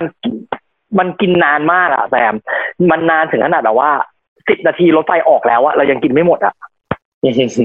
แต่มาให้เยอะจริงเป็นเนี่ยของฝาก ใช่เยอะเยอะเยอะเป็นของกินระหว่างทางได้แบบสบายๆเลยแบบ เพราะยังไงชุมพรรถไฟมันต้องจอดนานแล้วมันมาถึงดึกๆอย่างเงี้ย แล้วก็เอามาฝากท้องได้ประมาณนั้นอืมแล้วมันก็ผ่านไปนะคะ จนถึงสถานีรถไฟสุราษฎร์ธานีจริง ๆ ตรงกลางระหว่างนั้นนะมันอาจจะมีของกินอีกก็ได้ แต่เราอะไม่ได้นั่งรถกลางวันไงไม่ได้นั่งรถท้องถิ่นมันก็เลยไม่ได้มีโอกาสเจอแต่พอถึงสถานีสุราษฎร์ธานีต้องซื้อซาลาเปาครับ เป็นซาลาเปาที่ลูกใหญ่มาก ใหญ่ประมาณ ใหญ่ประมาณมือเรา มือเราอะลูกเท่าไหร่ยี่สิบยี่สิบก็ไม่แพงนะฮะเออจะมีไส้หมูกับไส้ถั่วดำมาเรากินแค่สองไส้หมูกับถั่วดำคือสั่งสองลูกมาคืออิ่มอะอิ่มจุกเลยอะอืมเออ อันอันเนี้ยดี อันเนี้ยประทับใจมาก แล้วก็ถ้าเป็นรถท้องถิ่นจากสุราษฎร์ออกไปทางทุ่งสงนครศรีธรรมราช มันก็จะมีแบบพวก ผลไม้ดองมะยมดององุ่นดองอะไรพวกเนี้ยขึ้นมาขายด้วยเป็นแบบสแน็คกินเล่นระหว่างทางประมาณนั้นเนาะแล้วพอถึงสถานีทุ่งสงตรงเนี้ย มันจะเริ่มมันจะเริ่มเป็นอาหารอีกแนวหนึ่งแล้วมันจะเริ่มมีความเป็นอาหารมุสลิมเข้ามาแหละอืมมันเป็นนครศรีธรรมราชที่อ่านี่จะมีไอติม จะเป็นไอติมที่คล้ายๆกับไอติมฮาชี แต่จะมีเครื่องด้วยนั่นก็คือเป็นขนมปังกับอืมถั่วครับ รสชาติไอติมจะออกแตกต่างกันจาก ทางพาชีอีกนิดนึง คือพาชีจะหวานนำแต่ที่เนี้ยจะมีรสชาติเค็มๆของกะทิด้วย จะจะค่อนแบบคือรสชาติจะคนละแบบกัน แล้วมีของหวานแล้วก็ต้องมีของคาว ก็จะเป็นไก่ทอด เป็นไก่ทอดกับข้าวเหนียว อืมไก่ก็จะมีแบบเป็นอกเป็นน่องอะไรอย่างเงี้ย แล้วป้าคนที่ขายเนี่ยก็จะเป็นป้ามุสลิม แกก็จะเทิร์นอืมแกก็จะเทิร์นไก่ไก่บนหัวอะไรอย่างเงี้ยป่ะใช่ แล้วแกก็ขาย คือไก่เราเราเป็นคนชอบกินไก่ทอดมุสลิมมากเพราะไก่ทอดมุสลิมอืมอร่อยและหนักเครื่องอ่าเออเลยไปนะครับ จากทุ่งส่งไปทางหาดใหญ่ ก็ไม่มีอะไร ไม่มีอะไรแปลกพิสดารเท่าไหร่ส่วนมากก็จะเป็นพวกไก่ทอด ไก่ทอดหัดใหญ่อะไรประมาณนั้นแล้วก็จะมีเนื้อทอด ตรงเนี้ยจะเริ่มไม่ค่อยเห็นหมูแล้วหมูจะไม่ค่อยมีละถ้าใครจะกินหมูก็คือแบบว่า ให้รีบกอบโกยสถานกับชุมพรนะครับนี่พอถึงสถานีหาดใหญ่ มันก็จะมีไก่ทอดกับเนื้อทอดในสถานี คือบางคนก็บอกว่าอร่อยแหละ บางคนก็บอกเฉยๆแต่สำหรับอืมเราเรารู้สึกว่าเนื้อมันเหนียวไปนิดนึงแต่ไก่โอเค แห้ง แต่ถ้าของดีและเราขอบอกเลยว่า ของจากจุดนี้ไป เป็นอาหารที่รู้สึกว่าเลิศรสที่สุดนั่นนั่นคืก็อคือสามจังหวัดชายแดนภาคใต้อืมีสองสถานีครับครั สถานีแรก ชื่อสถานีรถไฟเทพา เทพาเนี่ยยังอยู่ในสงขลา เทพาของกินของเขาที่อร่อยที่สุดเลยนะ และเราเชื่อว่าหลาย ๆ คนก็คิดก็เทใจไปให้ของกินของสถานีนี้ นั่นคือข้าวแกงเขียวหวานไก่กับไก่ทอดในกระทง คือเราจะเลือกกินในกระทงก็ได้ หรือเราจะเลือกกินถ้วยโฟมก็ได้ แต่ถ้าเป็นกระทงเนี่ย เขาจะใส่ถุงพลาสติกมาให้เราด้วย เพราะว่าเขาจะให้เราอะเวลาเรากินอะคือหนึ่งป้องกันมันหกเพราะอันนี้ยกระทงใหญ่สามสิบห้าบาทหรือสามสิบห้าบาทมันกระทงแล้วก็สี่สิบเนี่ยจะเป็นถ้วยโฟม คือใหญ่จริงๆเอ่อถ้าเป็นกระทงมันจะมีถุงพลาสติกมาให้ด้วย ก็คือเวลาเรากินอะไรเสร็จเรียบร้อยเนี่ยเราก็เอากระขยะห่อใส่ถุงพลาสติกแล้วก็ทิ้งได้เลยเอ่อข้าวแกงเขียวหวานมันจะสีออกเขียวๆนิดนึง รสชาติจะเผ็ดๆเค็มๆ อ่อแล้วก็มันจะมีไก่ทอด ซึ่งเป็นไก่ทอดสูตรพิเศษของเทพา เนื้อจะแห้ง เนื้อจะแห้งเลยนะ แล้วรสชาติจะค่อนข้างเค็มนำอันเนี้ยกินสองอย่างพร้อมกันแล้วตัดรสชาติจะตัดกันดีมาก อืมอืมหิวเว้ยนี่คือเด็ดเด็ดที่สุดแล้วนี่คือเด็ดที่สุดแล้วและที่สุดท้ายคือสถานีรถไฟยะลาครับ สถานีรถไฟยะลาเป็นไก่กอและ เราอธิบายไม่ถูกว่าไก่กอและมันคืออะไร แต่มันจะเป็นไก่อะที่เอาไปเสียบไม้ แล้วมันจะมีน้ำมันจะมีน้ำที่แบบว่าลาดบนไก่อีกทีหนึ่งจนชุ่มๆเดิมๆอะเออ อันเนี้ยคนขายก็จะเป็นป้ามุสลิมเหมือนกัน แล้วแกก็จะแบบว่าเดินฮิญาบปลิวแล้วก็แบกถาดบนหัวเอาไว้ แล้วพอรถไฟจอดที่สถานียะลาปั๊บ คนก็จะลุมลุมกันซื้อ แล้วไก่ก็หมด ซึ่ง เราเพิ่งเคยได้กินแค่ครั้งเดียวสาเหตุคคืนอซื้อเยอะขนาดนี้มันมันมันดังขนาดนั้นเลยใช่คนเลยแบบมาแห่กันมากินอะไรเงี้ยคงจะอย่างนั้นแหละมันมันเป็นเราว่ามันเป็นอะไรที่มันขายมาตั้งตั้งแบบนมนานแล้วอะแล้วมันก็ยังมีมาจนถึงปัจจุบัน เออนั่นแหละคือซื้อกินครั้งเดียว เพราะครั้งอื่นคือกูซื้อไม่ทันเนี่ยนั่นนั่นนั่นมันก็คือความประทับใจของอาหารสายต่างๆอย่างสายตะวันออกเนี่ยมันไม่มีอาหารที่เป็น signature เพราะว่ามันเป็นทางรถไฟระยะสั้น ๆ มันก็เลยไม่มีอะไรที่โดดเด่นเท่าไหร่นะครับ อืมอืมนะแล้วมันก็คือของกินของเส้นทางรถไฟที่เราอยากจะเอามาเล่าให้ฟังนั่นเองอืมก็คือถ้าใครที่ได้นั่งรถไฟไปที่ไหนต่อไหนแล้วก็อยากที่จะให้ลองกินอาหารที่อยู่สองข้างทางรถไฟดูนะ มันเป็นมันเป็นวิถีที่อยู่กันมาตั้งแต่โอ้โหแรกๆเลย แล้วก็ต้องบอกว่าคนที่เป็นแม่ค้าขายของเนี่ยเขาจะค่อนข้างมีความผูกพันกับรถไฟมาก เพราะว่ารถไฟเนี่ยสามารถสร้างอาชีพให้เขาได้ แต่ในอนาคตถ้าสถานีรถไฟเป็นระบบปิด เราก็จะไม่มีโอกาสได้เห็นการซื้อขายที่หน้าต่างรถไฟแบบนี้อีกแล้วคำว่าระบบปิดคือเหมือน BTS อะคือไม่มีตั๋วเข้าชานชาลาไม่ได้ แล้วก็อนาคตรถไฟก็จะกลายเป็นตู้แอร์ตู้แอร์อืมจนแบบเกือบหมดอะเพราะว่านี่ทั้งหมดเลยการรถไฟกำลังใช่หมดเลย คือการรถไฟกำลังจะโอ้พยายามทยอยยกเลิกรถไฟรถรถไฟร้อน เพราะว่ามันมีเรื่อง มันมีเรื่องของสุขาอนามัยบาบาบาอะไรพวกนี้ด้วยเพราะว่าตามโครงการการซื้อรถไฟหลังจากนี้ไปจะกลายเป็นรถแอร์ทั้งหมด อืมแม้ว่าชั้นสามก็ตามก็จะก็จะเป็นแอร์แม้ว่าชั้นสามก็จะเป็นแอร์ชั้นสามเนี่ยอาจจะลดให้น้อยลงกว่าเดิมด้วยซ้ำอืมมอืมอืมำอือืมมแล้วอย่างรถไฟท้องถิ่นนะมากขึ้นถ้ารถไฟท้องถิ่นก็ยังมีนะอยู่ที่แบบแล้วก็เป็นคือก็ยังเป็นจากเป็นแอร์เออรถไฟท้องถิ่นน่าจะเป็นอันท้ายๆเลยที่จะเปลี่ยนจากพัดลมเป็นแอร์ อืมอืมอืมอืมอ่าโอ้ประมาณวันนี้นั้นก็คือแต่ว่าถ้าคือถ้าเราจะกินเราก็คงต้องไปกินท้องถิ่นอย่างเดียวแต่ว่าแต่ว่าการเปลี่ยนแปลงของรถไฟก็ทำให้อาหารเราไอการขายอาหารที่ที่เป็นเสน่ห์เนี่ยก็จะหายไปด้วย ถ้าถ้าถูกต้องถ้าว่ากันถ้าตามข้อมูลที่มีเนาะใช่ถูกต้องรวมถึงอย่างเขาวผัดรถไฟหรือยำเนื้อรถไฟด้วยที่มันหายไปเพราะว่ามันเกิดการเปลี่ยนแปลงจากการขายบนรถไฟ ที่เป็นตู้เสบียง แล้วพอให้เอกชนมาทำสัมปทาน มันก็ลดคุณภาพลงการหายไปของโรงแรมรถไฟ ก็ทำให้ข้าวผัดรถไฟกับยำเนื้อย่างแล้วโอเลยงยกล้อมันหายไปจากรถไฟด้วยอืมคือบางอย่างในการวิวัฒนาการที่มันดีขึ้น มันก็ทำให้บางอย่างมันสูญหายไป คือเราเราคิดว่าสองสองอย่างเนี้ย วิวัฒนาการกับ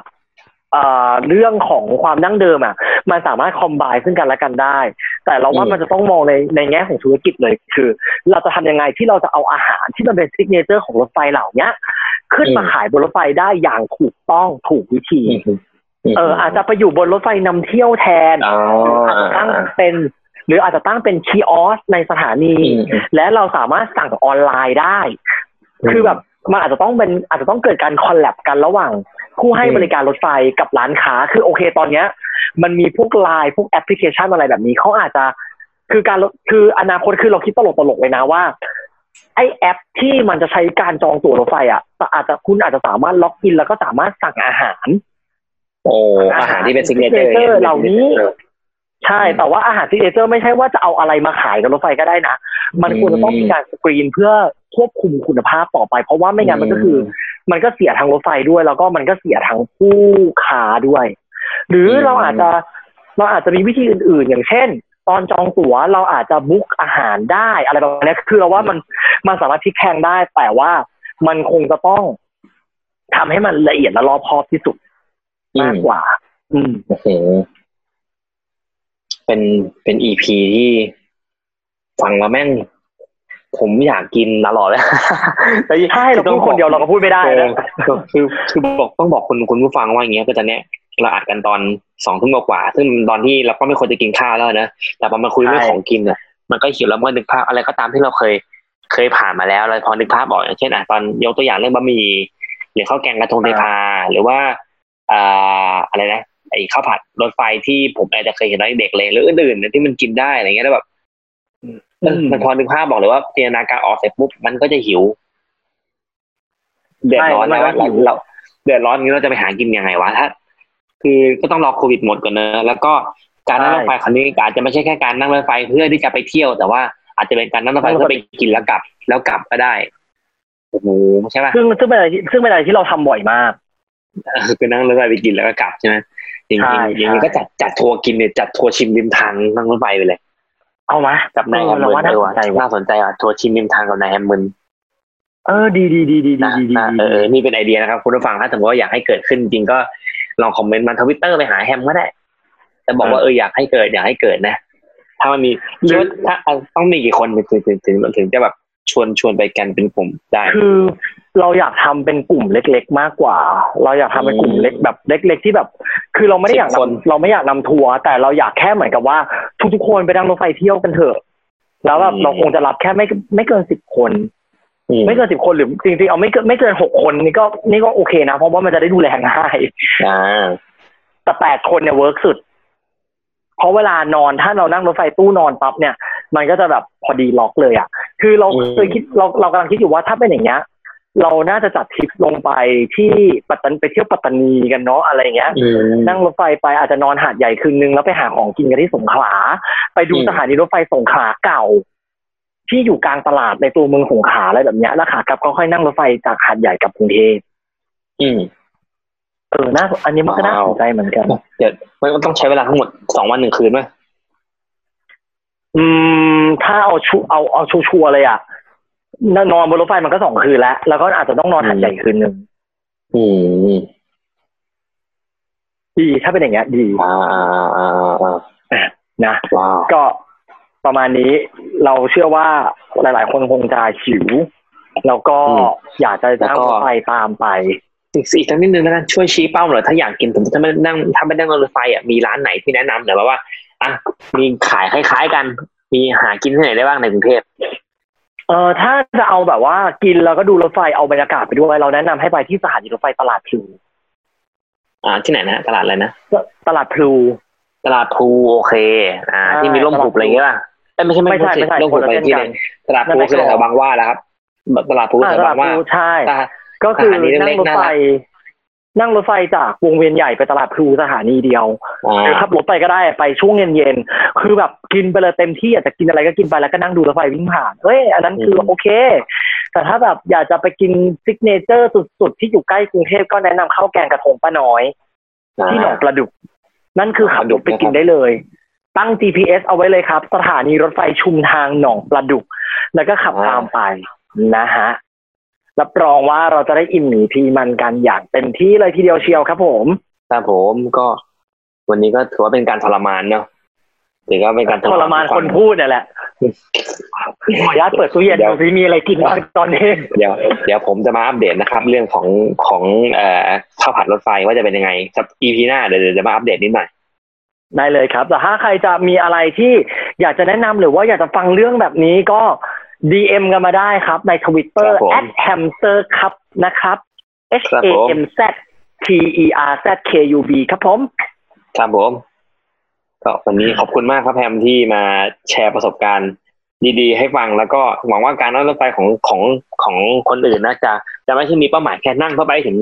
ปลายทาง แต่นั่งแล้วเพื่อกินข้าว กินข้าวระหว่างทางนะเออเนี่ยมันมีความสุขมากกับการนั่งรถไฟ ได้เลยแล้วก็ต้องขอบคุณแซมด้วยที่มาเล่าเรื่องราวประสบการณ์การนั่งรถไฟของตนเอง และก็เปิดประเด็นเรื่องข้าวผัดรถไฟมาจนเราอยากจะไปตามหาของจริงกินกันเลยครับทีเดียวผมเชียวนะครับ ครับผมอ่าครับผมวันนี้ก็ขอบคุณมาก ขอบคุณมากครับ แล้วก็เดี๋ยวพบกันใหม่สำหรับ EP หน้า เรายังไม่บอกว่า EP หน้าจะเป็นเรื่องอะไร แต่เชื่อว่าอ่าคิดว่า EP หน้าเนี่ยจะเป็นสิ่งที่พอหมดสิ่งโคที่วิด เป็นสิ่งที่พอหมดว่าโควิด ก็ปุ๊บจะต้องไปทำตานั่มงได้รถเลไฟยเที่ยวกันอ้าวโอเคอ่ามันคืออะไรวะมันคืออะไรไม่บอกนะครับผม ก็ต้องติดติดตามตามกันต่อไปครับผมได้เลยวันนี้ก็สวัสดีครับ ลากันไปก่อนฮะ สวัสดีครับ สวัสดีครับ